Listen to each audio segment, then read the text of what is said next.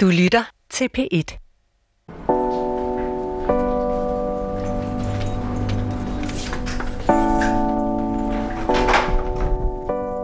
Jamen, jeg var bare en almindelig mand på 41, som har siddet i fængsel og haft sådan et omtumlet liv med familie og alt sådan noget der. Jeg har siddet i fængsel omkring 20 år. Jeg er primært siddet inden for indbrud og vold. Jim er massiv som en klippe. Han har tatoveringer på armene og på halsen, og han har helt kortklippet hår. Mit navn er Emma Elise Albæk Høj, og jeg har fulgt Jim, siden han blev løsladt fra fængslet den 14. august, for at finde ud af, hvad det er for en virkelighed, han møder udenfor. Du fortalte mig, at du har været ude og lavet penge. Ja. Det var ikke sådan, jeg havde en plan, og jeg vidste, at der var et sted der. Jeg ved ikke, hvad jeg skal sige. Jeg ved ikke, hvad jeg ellers skulle gøre. Det, jeg mangler nogle værktøjer til at kunne gøre det, uden at det skal havne eller ende i sådan en situation. Ikke? Kort tid efter Jim blev løsladt, fortalte han, at han havde begået et indbrud. Og det er ikke usædvanligt. Hver tredje, der forlader fængslet i dag, har fået en ny dom, inden der er gået bare 2 år. Og det er især den første tid efter løsladelsen, der er svær. Hvordan går det lige nu, Jim? Af helvede til. Det går af helvede til, det gør det. Ja, det skal ikke ske. Forskning viser, at de tidligere indsatte største udfordringer er, at de ofte ikke har noget sted at bo, og at de ikke har nogen indkomst. Altså det er lidt umuligt at komme ud af den kriminelle løbebane nogle gange. Derudover kæmper mange med psykiske lidelser og med misbrug. Så drikker jeg for meget, og... Ja. Når det her afsnit sendes, er det en måned siden Jim blev løsladt. Jeg har gerne ville samle op på, hvordan Jim synes, det er gået, men siden han forlod fængslet, har det været enormt svært at finde et sted med ro til at tale, fordi han ikke har noget sted at bo. Derfor har jeg inviteret ham ud i DR-byen.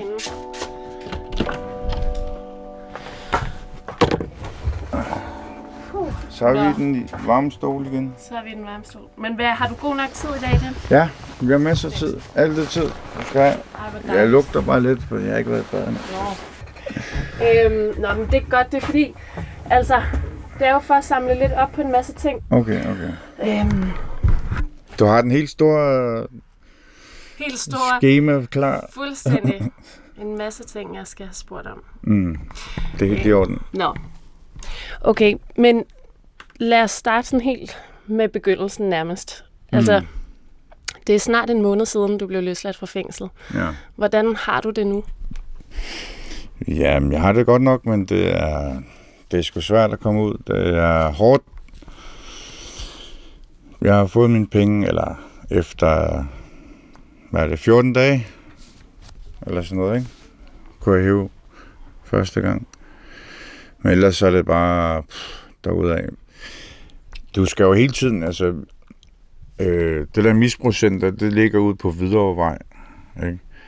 Og det der forsorgshjem, det ligger i Glostrup.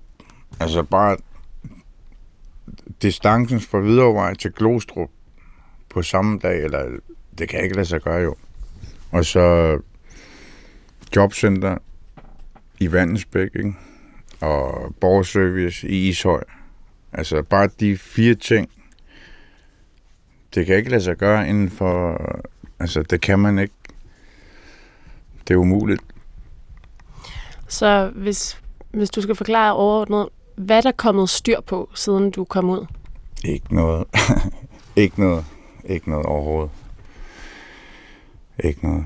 Eller, det er også lidt, det er min egen skyld, men som jeg sagde til fra starten, jeg skal have faste rammer. Jeg kommer fra fængsel, hvor at klokken 7 bliver man vækket om morgenen, og så er der morgenmad klokken 7:30, ikke? Og så videre, så videre, så videre. Og så bare blive smidt ud, eller bare komme ud i virkeligheden, eller hvad man skal sige, det er en stor omvæltning. Det er kæmpe tumult. Jeg kan slet ikke finde ud af det. For at være helt ærlig. Kan du prøve at beskrive den livsstil, man har, når man kommer ud fra fængslet? Altså, hvordan har dit liv været i den sidste måned? Jamen, det er jo på gaden, ikke? Det er jo på gaden på Morfå, hister her, hvor man kommer frem og tilbage. Så kommer man det ene sted hen, og så har man sin taske med, og så kommer man lige til at tage noget op af tasken og lægge det på bordet. Og det er måske ens NemID eller et eller andet. Og så dagen efter, så er du måske i den anden ende af byen. Så mangler du din NemID lige pludselig. Du kan ikke komme ind på din NemID. Ja, bare det der NemID. Altså, i fængslet, der må du ikke bruge computer. Altså, så jeg kan ikke finde ud af, jeg er ikke så god til det. Det der, jeg er virkelig... jeg kan ikke engang min egen... Altså, pinkode og alt det der. Det, du er ikke vant til det i fængsel, fordi du må slet ikke have adgang eller noget til sådan nogle ting, vel? Så det er også en stor omvæltning. Bare det med at skulle lære en computer at kende, eller nye programmer, og YouTube, Facebook, alt det der. Det forandrer sig hele tiden jo. Hej Jim.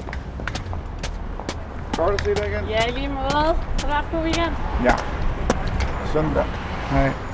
Et par dage tidligere besøgte jeg Jim og Susi i deres veninde Gabriellas lejlighed, hvor de har fået lov til at låne et værelse. Vi skal ned her til den lejlighed, vi har lånt hernede. Er det tæt på her? Ja, det er lige derovre. Ja, perfekt. Ja, hun er skidesød. Det er Gabriella. Hendes mand, det er ham, hun fortalte om. Hun er sød. Hun kan ikke lide at være der alene. Nej. Hvem er der oppe nu så? Nå, det er Gabriella og Susi, og så en, der hedder Kasper, en god dreng, og sådan, jeg ved ikke, hvad man skal sige. Det må han selv sige. Ja. Så skal vi ind. Hey, skat! Har du ikke nøgle på dig?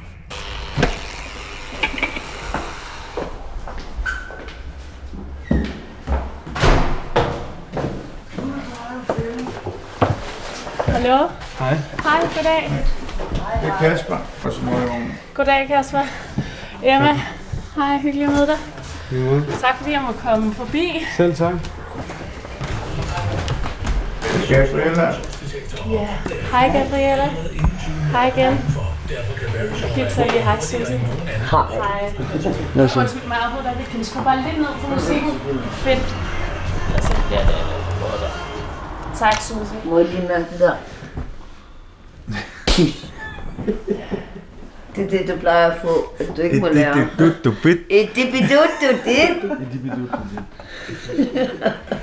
Idibiduttudit. Ja, idibiduttudit. Det betyder, at det er din skyld.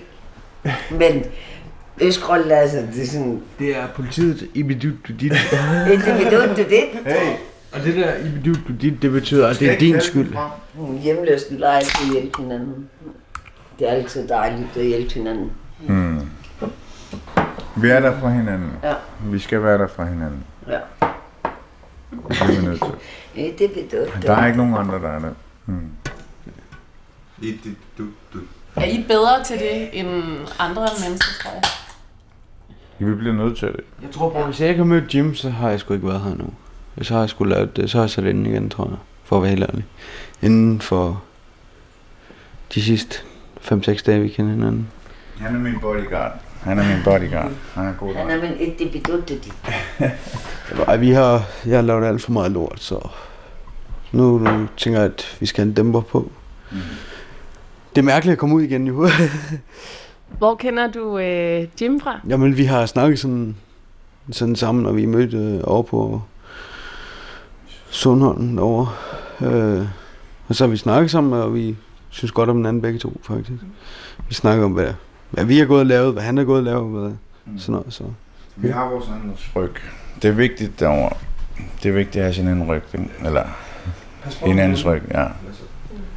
Hvornår kom du ud fra fængsel, Kasper? Det blev for 3 måneder siden. Hvordan har de 3 måneder været? Det har været hårdt. Rigtig, rigtig hårdt. Jeg har ikke lavet kriminalitet mere for det første, og at ja, der er mange ting i det. Så med at tænke, nu skal jeg lave noget. Men så alligevel, så bakker han mig op med at sige, nej, lad nu være. Jim, han bakker mig op med at sige, nej, lad nu være. Ja, det er også rigtigt, mand. Vi er for dumme, hvis vi gør det igen, for så rører vi ind igen, og det duer ikke. Når man er rodløs, så er det svært at...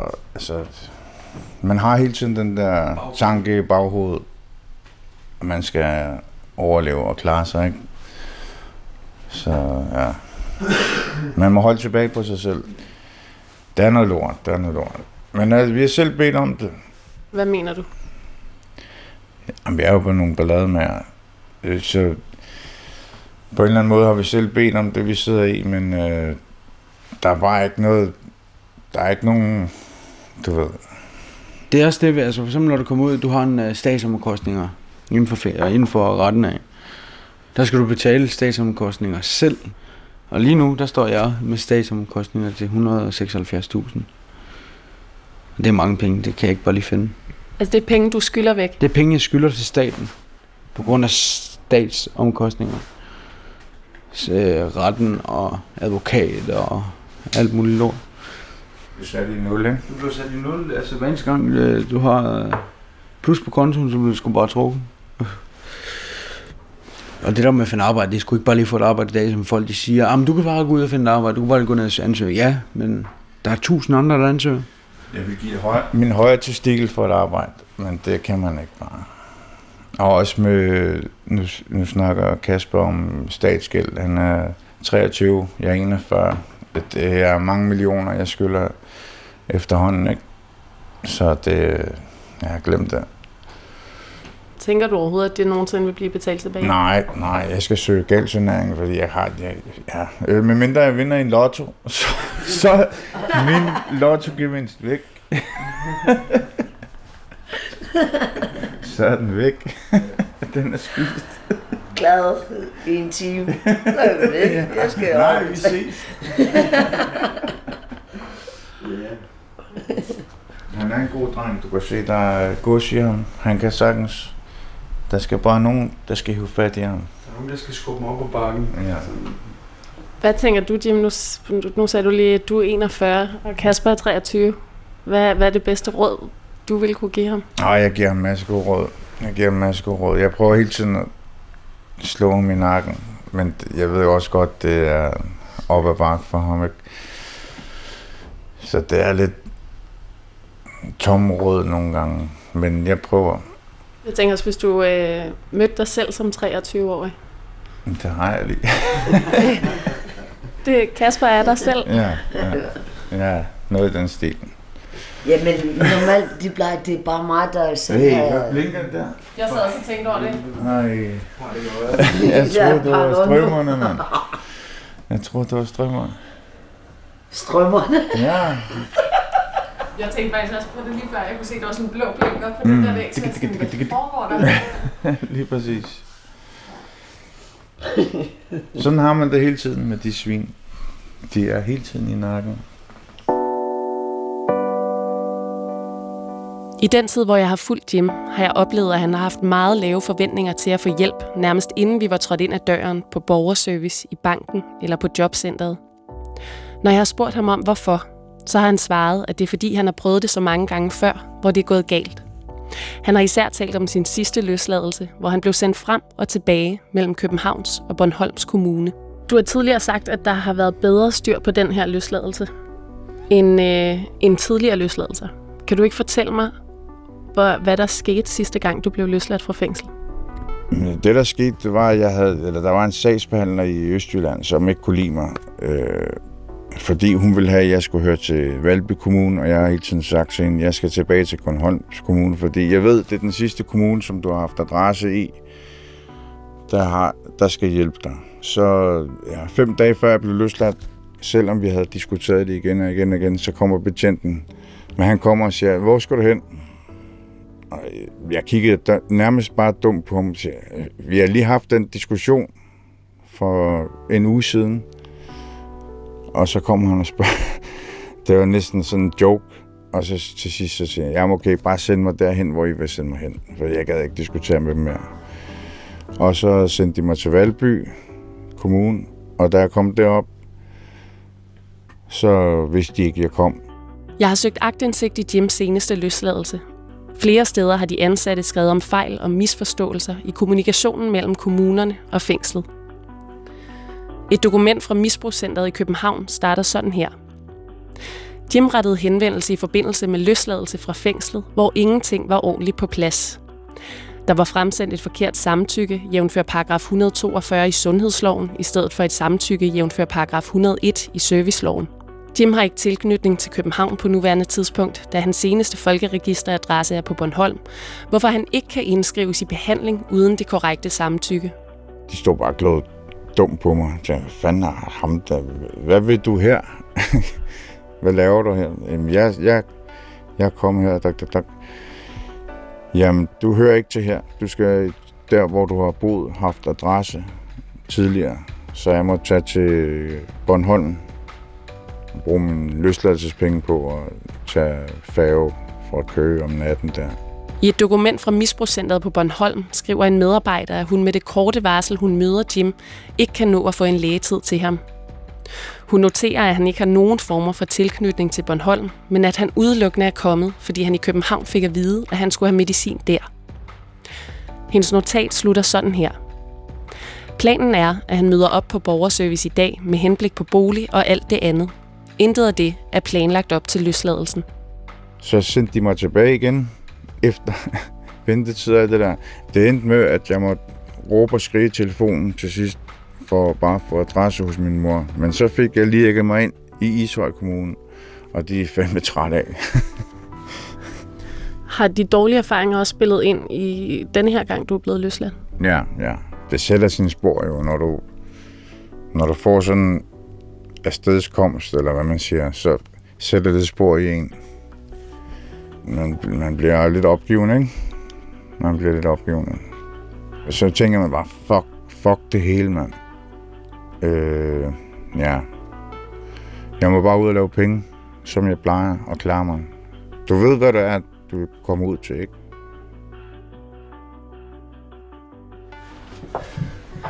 Vil du vise mig kort rundt? Ja, men det er jo køkkenet.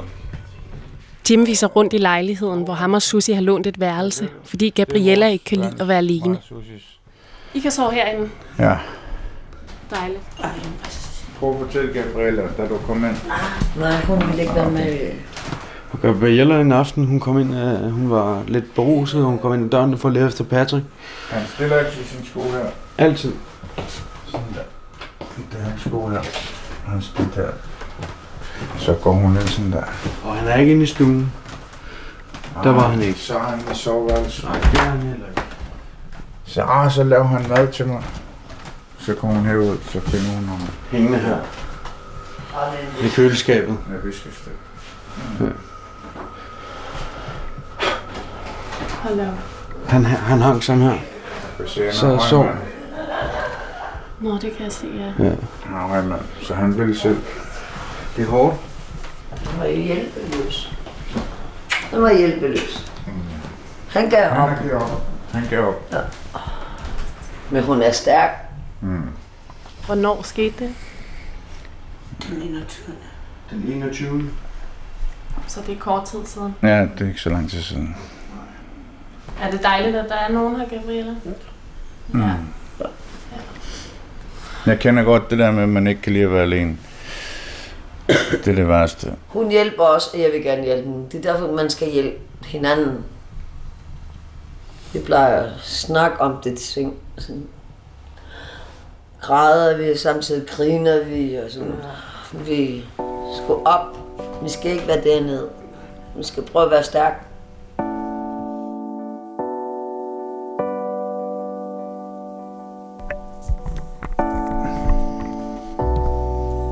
Hvad har der været nogle gode øjeblikke i den sidste måned?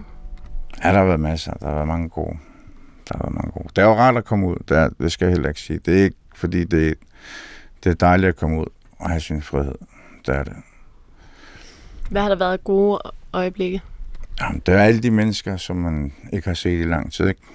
Det er jo næsten 3 år, jeg ikke har været ude, ikke? Og så masse mennesker, man, som har savnet en, og som er glad for at se en igen. Det er dejligt. Din bror Jean hentede dig den dag, du blev løsladt. Mm. Har du talt med ham siden? Jeg snakkede med ham i går. Men han er jo travlt. med sin nye trop. Han skal uddanne, ikke? I Slagelse, så han har sit at se til. Er han en, du ellers kan bruge til hjælp? Ja, selvfølgelig, men jeg vil helst undgå. Jeg er hans storebror jo, så jeg vil helst undgå at spørge ham om noget. Hvordan har du det generelt med at spørge folk om hjælp? Det har jeg det ikke godt med. Mm. Hvorfor ikke? Det ligger bare til min natur, så når jeg vil helst hjælpe andre, så det er mærken.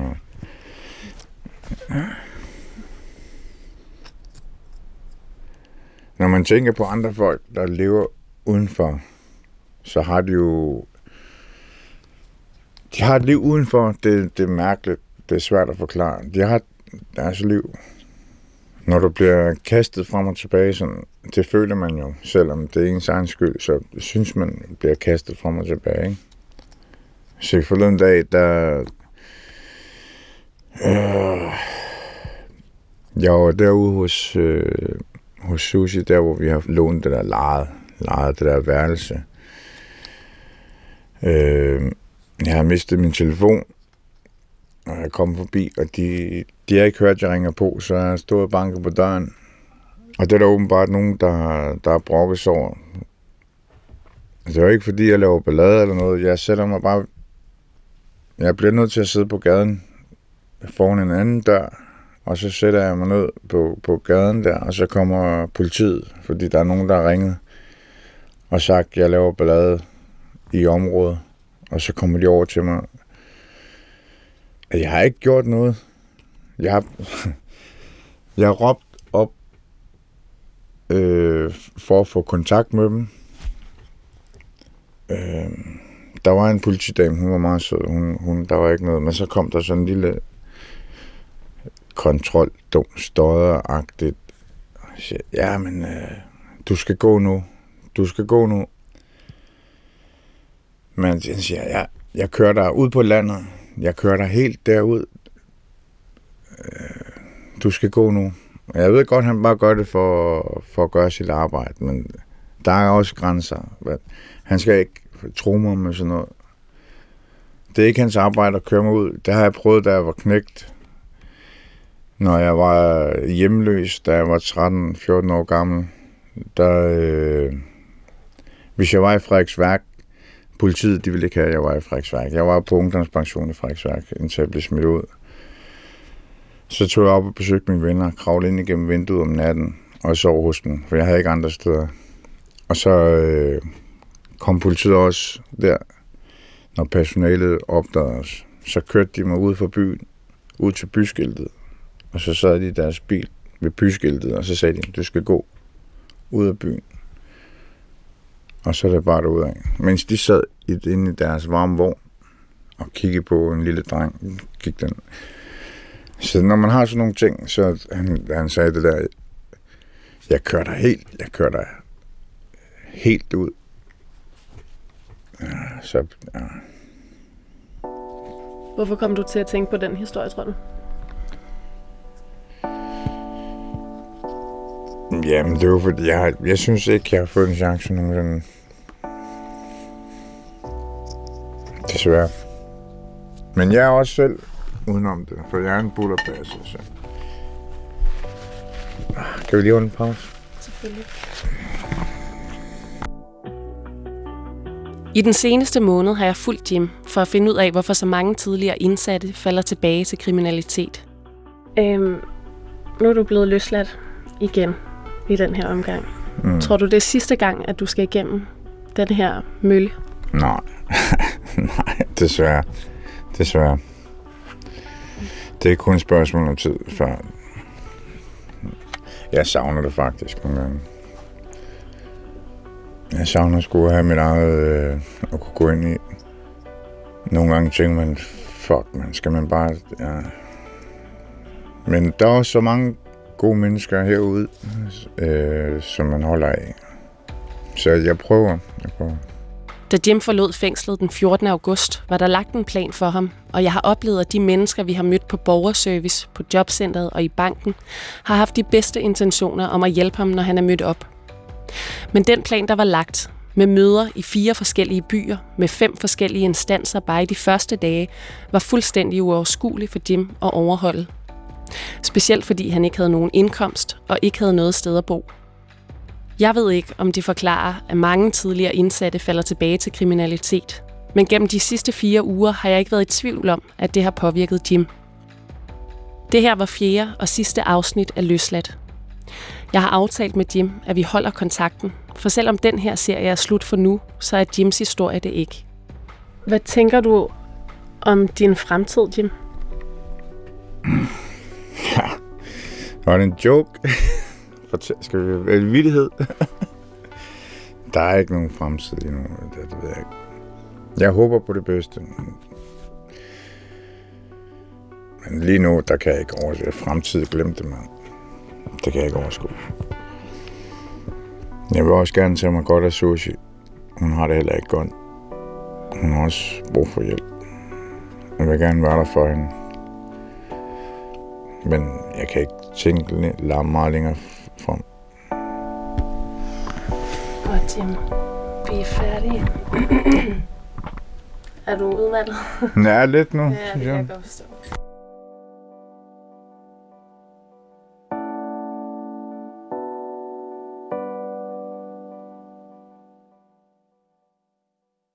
Du kan høre flere P1-podcasts i DR's radio-app. Det giver mening.